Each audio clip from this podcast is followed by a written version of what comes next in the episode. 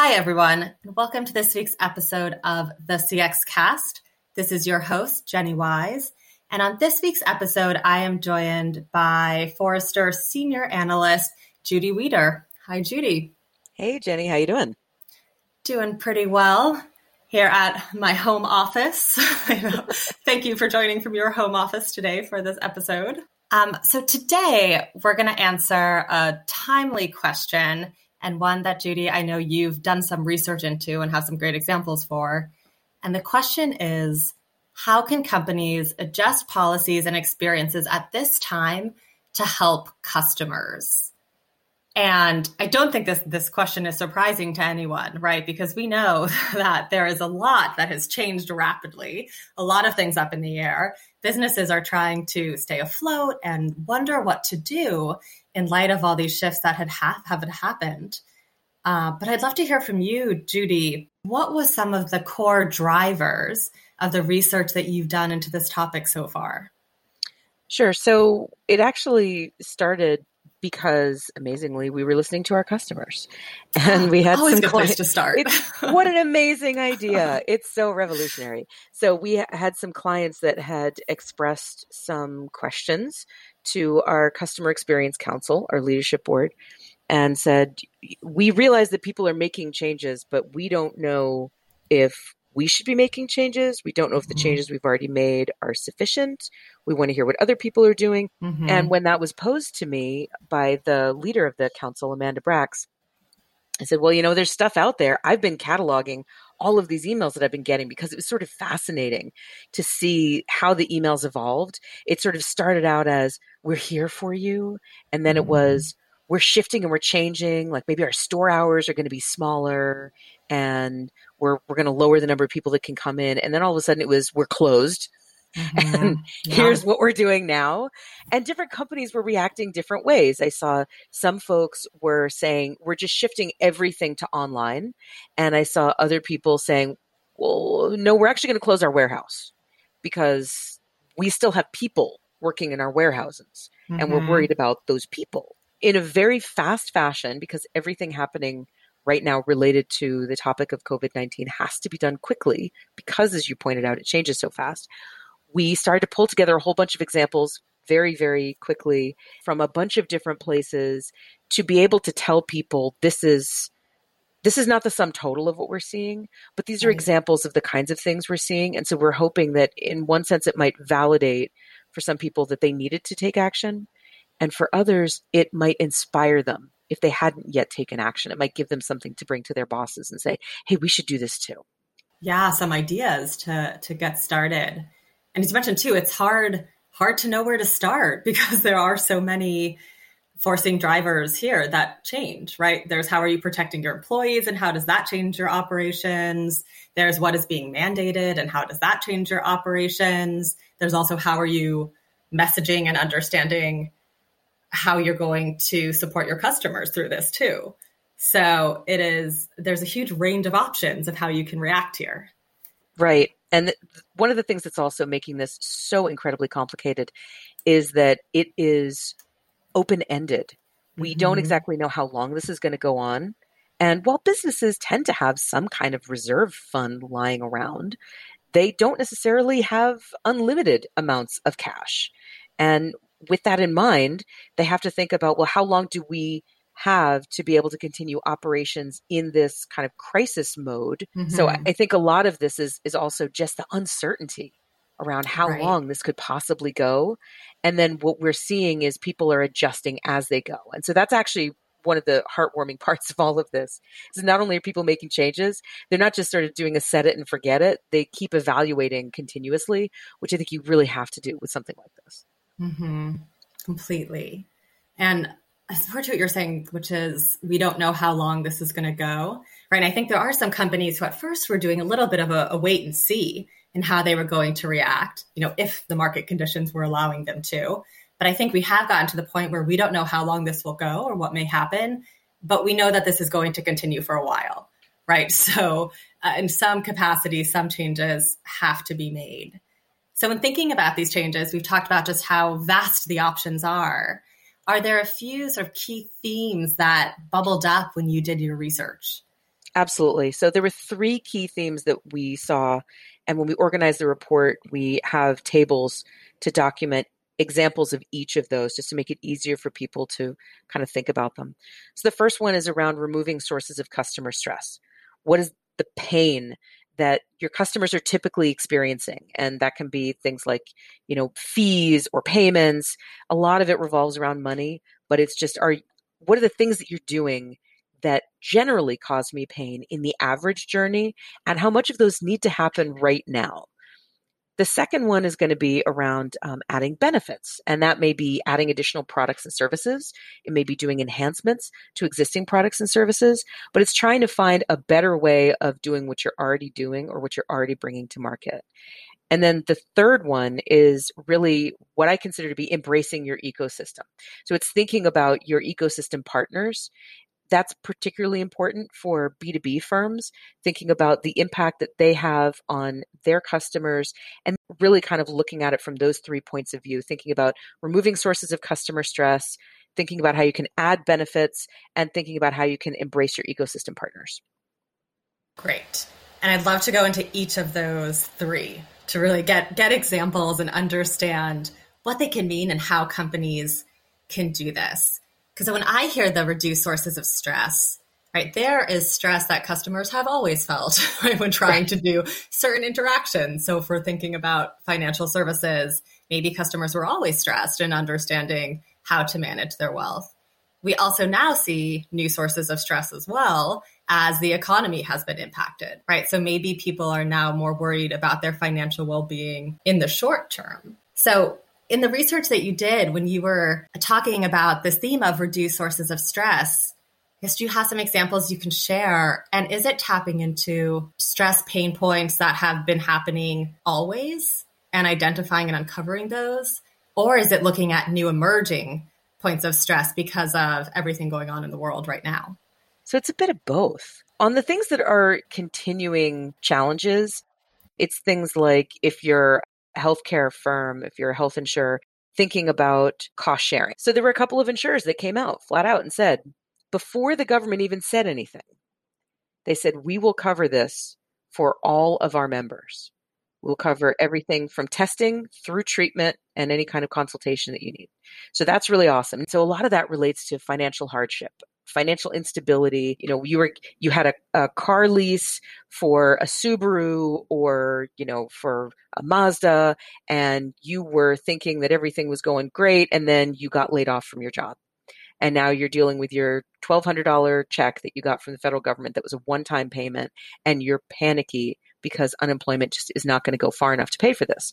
Well, folks like Chase, who their motor finance manages for a bunch of different auto manufacturers, they're offering the exact same terms to all of the companies that they're working with. So you can extend your loan or extend your lease and take a deferment for a period of time.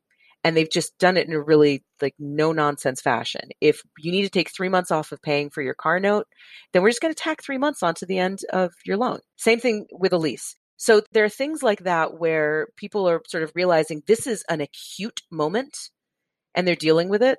That doesn't necessarily mean that people are dealing with the systemic problems that we have always seen in journeys, all the pain points, but they're trying to find them. One of the ones that I particularly like, this is a great example, is from a company called ClassPass that connects people with fitness classes, and they're on a subscription basis.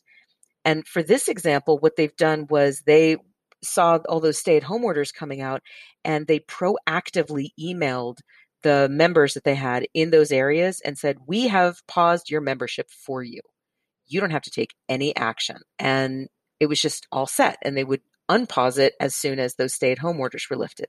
For people who were not in one of those areas, they made it really easy. They said, just email us here. We'll take care of it for you. And so they were just keeping it really, really simple. Yeah, and those are sort of good examples because they're a little different, right, in what the application is. Some of them is recognizing that your customer circumstances may change, hopefully for the short term. So then it ends up being a positive customer experience, and hopefully they will then come back.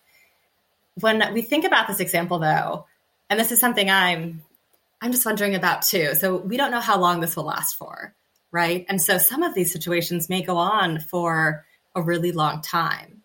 And so businesses are going to have to ask themselves, right, what here is a customer reprieve that we've been given that we can then bounce back from when our customers bounce back versus, you know, how long will we continue to offer this as a service? Because on the one end, this is helping the customer in the short term to retain them in the long term, right, through customer loyalty and just being able to retain them as a customer when it's feasible.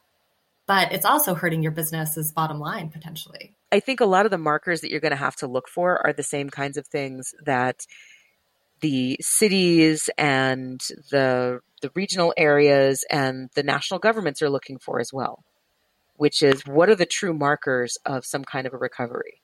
Do you have the ability for people to get out and about? If you're a retailer, for example, and you sell clothing, you know that you can't have the same number of people in your store that you normally would. You would kind of know what reasonable capacity is.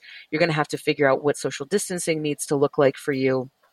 And you're going to have to sort all of that stuff out before you can even reopen. So regardless of what your locality says, they may say, yep, thumbs up, go for it. You can reopen. But if you haven't sorted all that stuff out, if people come in, they may come in only in dribs and drabs. So I think a lot of it has to be that even if some of the markers are there, are you prepared to be able to handle whatever those changes are? Right. And as you mentioned, too, there's the psychology of it all as well.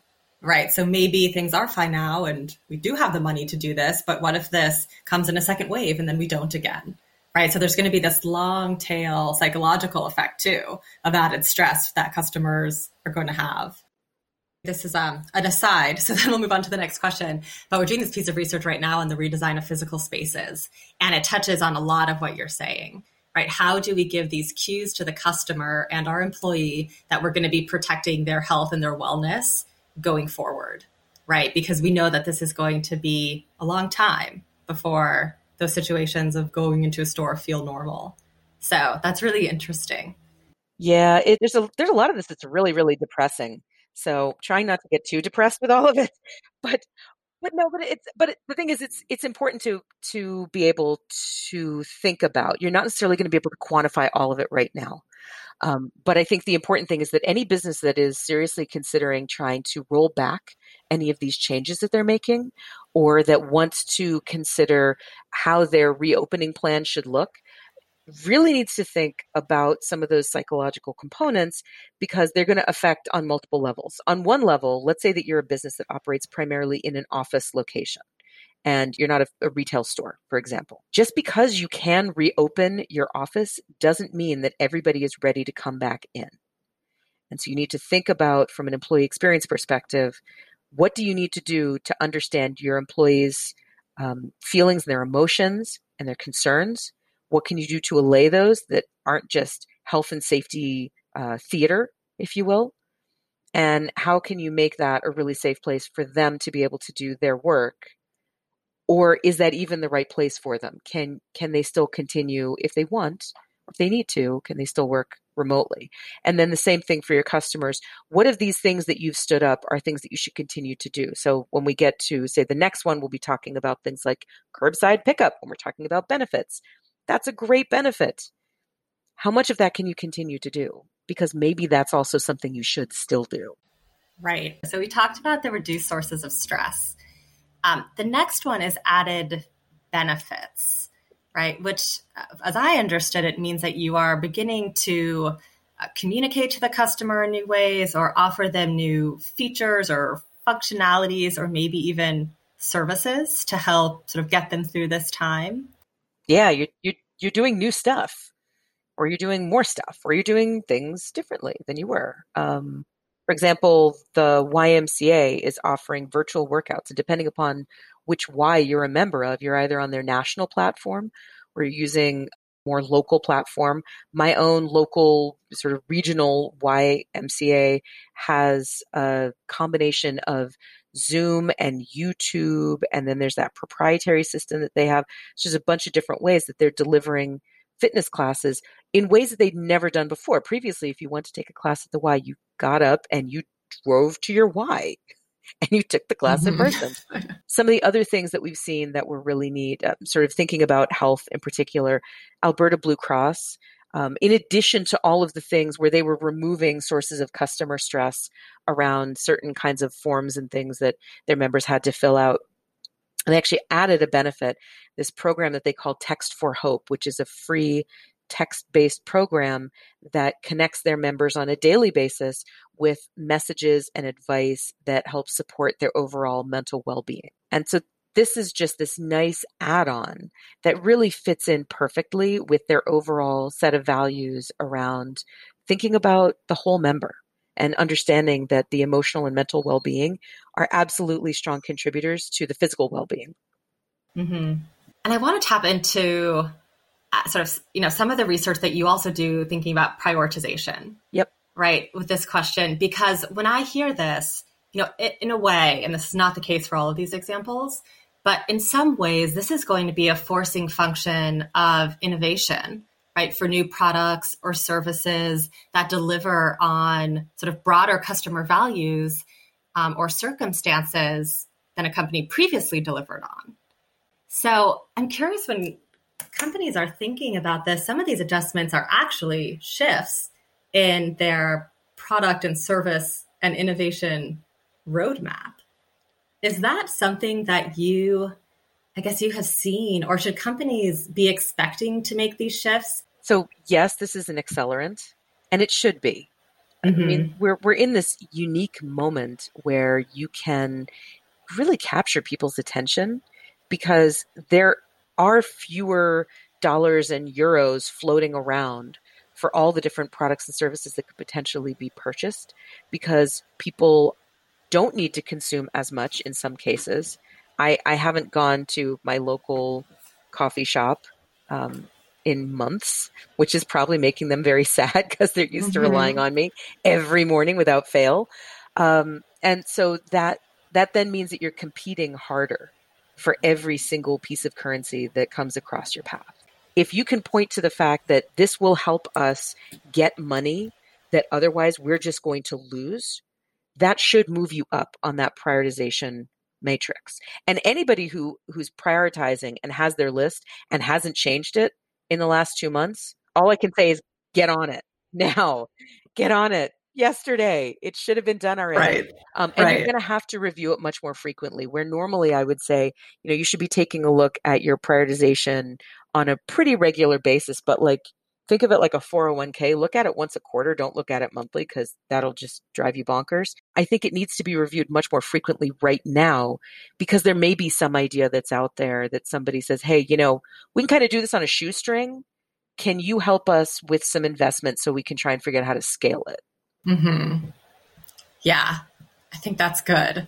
Good advice. People definitely should be rethinking what it is that they're working on and why. And as you mentioned, that's because there's more competition, right, for everything and every dollar that's being spent. And also, I think that customers' willingness to try is at an all-time high now as well, right? So for ClassPass, they may have only wanted to go to different workout studios, for example. But right now, that same customer who never would have tried a remote class is now going to try a remote class, and they might find that they like it. So there's also that sort of customer interest and willingness to try variable that's also increasing right now. Oh, yeah. Very personal example here. So this is a shout out to Bank of America. My mom had a bunch of checks that she needed to deposit, but she was concerned because she couldn't find any information that would tell her which branch she could physically go into where she could get the service that she needed. And so I just happened to suggest to her, you know, they have remote image capture if you download the mobile app. And she went and tried it out and did all of them that way. And she said, now I'm going to go do that with my personal accounts.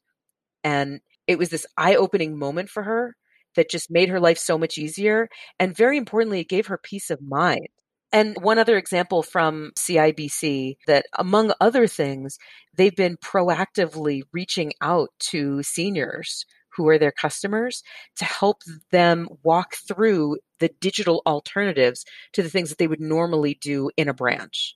And I think it's great that they're doing that proactive outreach, because that's deflecting that person feeling discomfort about having to leave their house and walking into a branch and possibly being surrounded by people. So that was just a, another example of how this technology can be great. And for some people, it's going to be the first time they've ever used it, even though it's already been there. Yeah, absolutely. So cool. So we have these ways to help: reducing sources of stress, adding benefits. And then you have a third, which is embracing their ecosystem partners. What are some examples of companies that have done that, and what does that look like? So there are a couple of really cool examples here that I'm very happy about. For example, we have Restaurant Brands International, which is the parent of Burger King and Popeyes and Tim Hortons.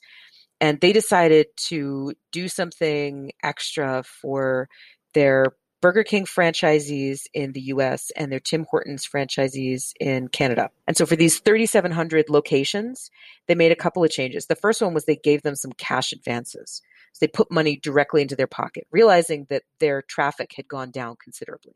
They wanted to give them a quick cash infusion.